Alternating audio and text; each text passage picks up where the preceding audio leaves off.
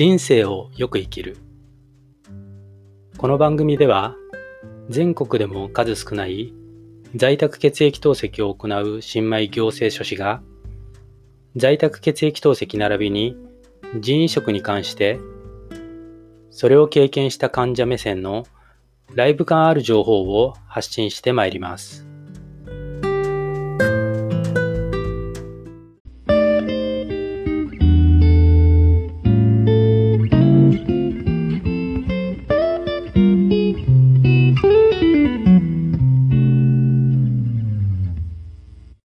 皆さん、こんにちは。こんばんは。おはようございます。人生をよく生きる第8回目です。実は今日、録音をですね、深夜に行っている関係で、若干声のトーンが抑え気味であることを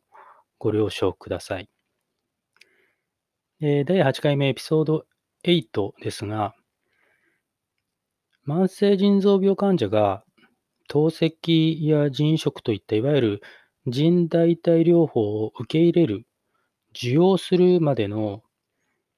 まあ、心理的な部分に、えー、フォーカスしてお話ししようかなと思ってます。で、今回のエピソードをお話しするにあたっては、いくつか、えーと、参考にした資料があります。で、このあたりは、うん、同時に解説してますブログうん、人生をよく生きる。そちらの方で、えー、実際にその参考資料を提示させていただいております。で、患者の心理の変遷などが、こう、ビジュアルでわかるので、そちらをもしご興味のある方は、えー、覗いてみていただければ幸いです。URL は、えー、載っけておきますので。で、えー、その参考資料によるとですね、えー、慢性腎臓病患者が、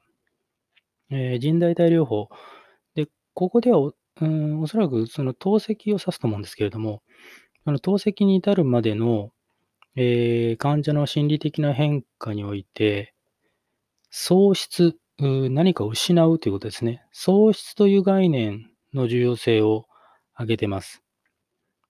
うん、ただしかし、あの、これは完全な個人的な見解なんですが、えー、こういった学術的な、まあ、評価だとか指標っていうのは、どうしたって最大公約数的な要素が含まれてしまってると思うんですね。あの、患者の心理、およびその心理的なプロセスっていうのは、100人患者がいれば、当然100通りの心理プロセスがあると思うんですよ。で、実際、私が辿った軌跡も、えー、参考資料の方で、えー、紹介されているような過程とは若干異なっているわけですね。なので、うん今回は私の場合、えー、腎移植並びに透析を受け入れる、受容するまでの心理的なプロセスはこうでしたよというふうな切り口でお話をしていこうかと思ってます。私の場合、2つの腎代替療法、つまり生体腎移植と血液透析、これら2つを時間軸をずらして経験しているもんですから、いわゆるその慢性腎臓病患者が腎代替療法を受容するまでの過程といった場合に、二通りの過程を経験しているわけですよね。で、仮に、うーん、オーソドックスなケースを考えるとすると、こうなるんじゃないかと思うんです。えー、まず、自分の腎臓、自家腎の機能を、まあ、失って喪失をして、透析へ移行しますよね。で、長い透析生活を得た後に、腎臓の移植手術をします。で、その移植人が、えー、十数年後、何年後かわかりませんけれども、廃絶をしてしまって、まあ、その名の通り、えー、喪失してしまって、再び透析生活へ戻ってしまうというのが、えー、オーソドックスな過程だと思うんですね。で、その歩みが私の場合は若干違うということです。で、その違いを意識して、えー、その慢性腎臓病患者が経験する喪失感というものを、えー、深掘りしていきたいと思います。まずは、腎移植に至るまでの過程で、え味わった喪失感についてお話ししようかと思うんですけれども、まあ、結論から先に申し上げると、腎臓の保存期での腎移植、まあ、今では先行的腎移植というらしいですけれども、まあ、この場合に何かを失ったという喪失というフェーズはありませんでしたね。で、少なくとも私はありませんでしたよと正し書き入れようかと思ったんですが、まあ、よくよく考えれば、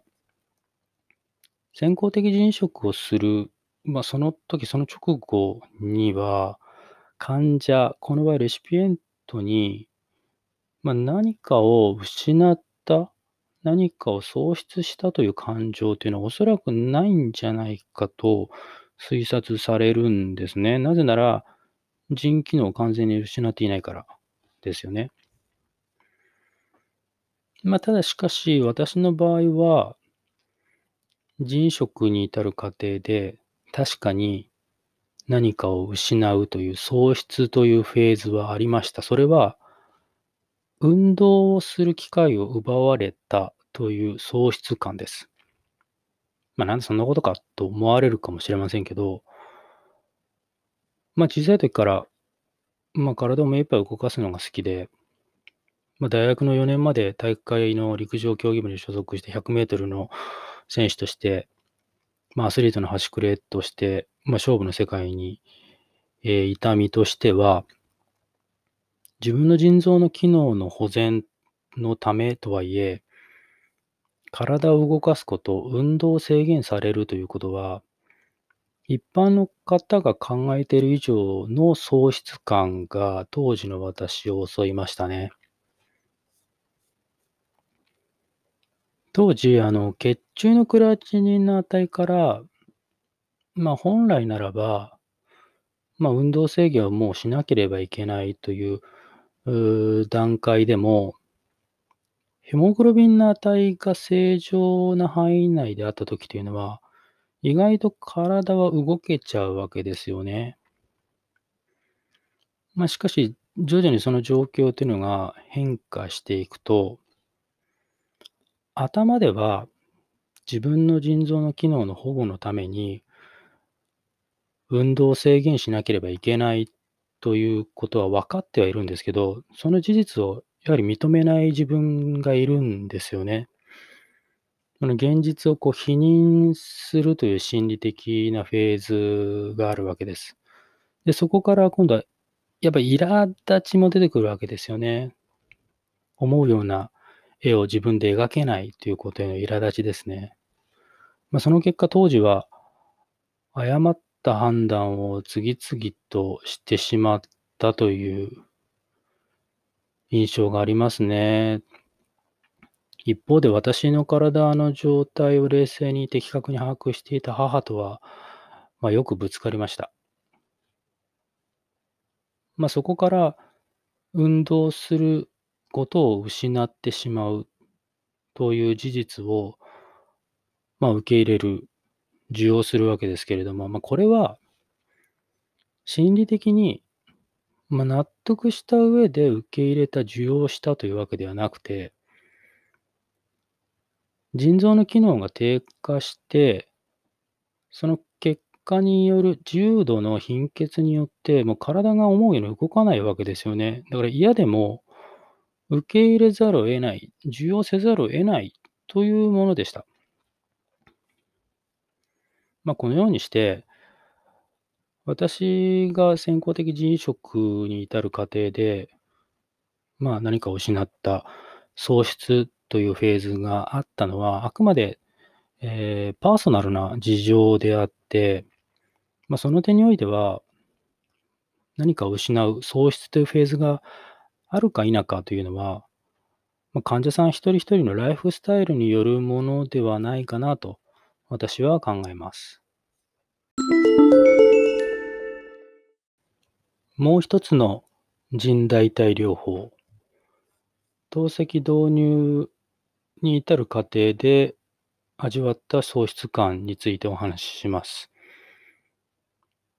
まあ、これが正真正銘初めて味わった喪失感なのかもしれませんね。まあ、ただ、ここでも若干私の場合違いがあって、で、その違いというのは、えー、喪失感を味わった時期の問題です。移植人が廃絶をして、えー、透析の導入の過程で味わう喪失感といえば、まあ、普通に考えれば、移植人が廃絶した時だと思います。それはそうですよね。文字通り移植した腎臓を失ったわけですから。しかし私が一番喪失感、何かを失ったという喪失感を味わったのは、慢性拒絶反応が確認された時でした。急性期の拒絶反応に対しては、パルス療法等の治療効果が期待できるんですけれども、慢性期における拒絶反応というのは、移植人に対する抗体が自分自身の体内に構築されてしまった状態であるというふうな認識を素人レベルですけど、当時の私はしていましたし、まあ、主治医からもそれに近い説明をずっと聞かされていました。慢性拒絶反応が認められる。まあ、それはつまり、それ以降、移植した腎臓の機能というのは低下の一途をたどることを意味する。少なくとも私はそういう理解をしてたんですね。まあ今では移植人の生着率についての認識も、まあそれなりに深まってはいるので、移植した腎臓が、まあ未来永劫機能し続ける可能性というのは、まあほぼないっていう事実は理解はできるんですけれども、まあ、当時の私は、まあ、やはり頭では理解していても、まあ、やはり事実を認められない、受け入れられない自分っていうのはいましたね。まあ、心理プロセスでいうところの否認というやつですよね。まあ、苛立つことはなかったんですけど、精神的には非常に不安定な状態が長く続きましたね。で、過去の確かエピソード4、第4回目の時に、えー、透析導入の決定打となったのが、えー、急性の心膜炎ですという話をしたと記憶してます。移植人を失うという現実を、まあ、認めない、否認し続けた私も、さすがにこの急性心膜炎を患ったことによる、まあ、顕著な移植人の機能の低下というものを目の当たりにして、背けてきた現実を、まあ徐々にですけど、受け入れていく、受容していくことになります。まあそんな私に最後まで、うーん、私の一食の、人食の主治医は最後まで寄り添ってくれましたね。まあ他の医師の口から、まあ透析やむなしっていう、透析っていう発言が目立つようになる中、まあその主治医だけは、まあ私の心情を察してか、まあ最後の最後まで手を尽くしてくれて、うーん、沈みそうな私の気持ちを常に落ち着かせてくれてはいましたね。が、しかし、まあ、いよいよというか、来たるべき時、透析の導入という時期は来るわけですね。で私の場合、えー透析を受け入れる過程で、実は喪失感、何かを失うという喪失感というものは感じなかったんです。で、その理由をちょっと今からお話ししますけれども、透析療法のことははっきり、こう、延命治療っていう人は大多数いますよね。まあ、必然的に患者さんには、透析に対する強烈なネガティブなイメージが刷り込まれますよね。で、結果的に、まあ、患者さんの中には抑うつ状態になったり、まあ、透析そのものを拒否するような心理状況にまで陥ってしまう場合もあると聞きます。で、私がここで非常に恵まれたなと思っているのは、当時の人職チームの一人に、ご自身で開業するクリニックで、在宅血液透析を行っている非常勤のドクターがいらっしゃったことですね。で、まあ、これが今の、えー主治医なんですけども、まあ、つまり何が言いたいかというと、透析の導入の話をこう進める中で、まあ、最初から選択肢に在宅血液透析というものが、まあ、言うなればテーブルにあったわけですよ。で、もちろん在宅血液透析のメリット、デメリット、両面に関するレクチャーはしっかり受けましたけれども、まあ、迷いなく決断するのに時間はかかりませんでした。で、このことが何を意味するかというと、私にとって血液透析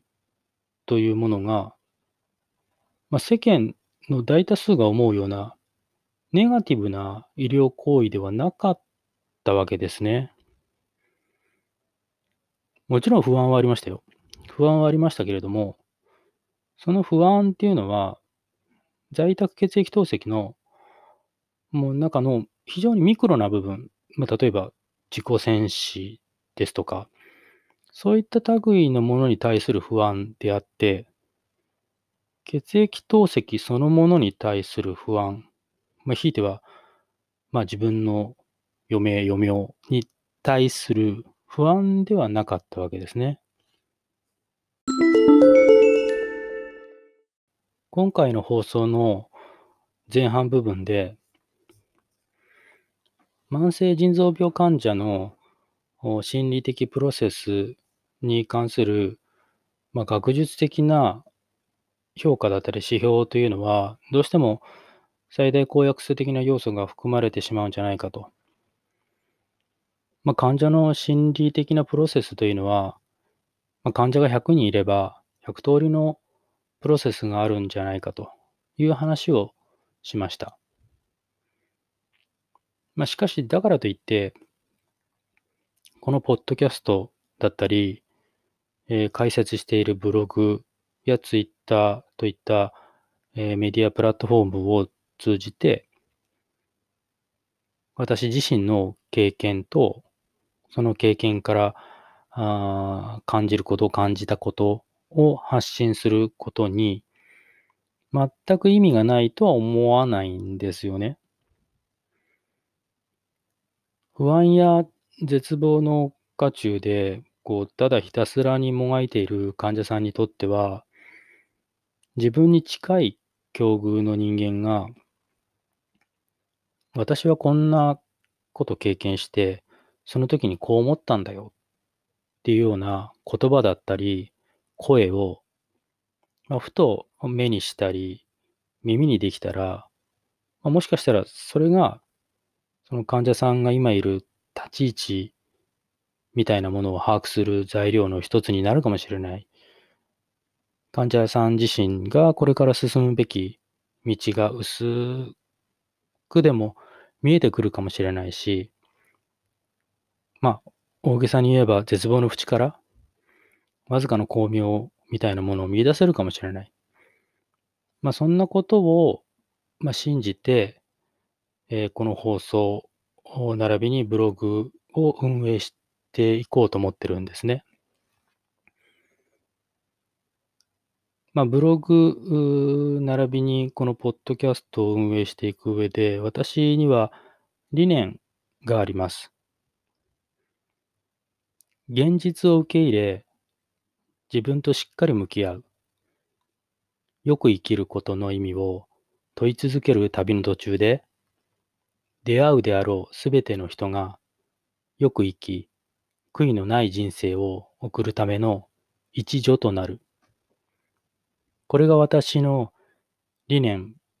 ポリシーであります。この自分自身の理念というものを信じて、これからもより良い番組作りをしてまいりますので、何卒よろしくお願いいたします。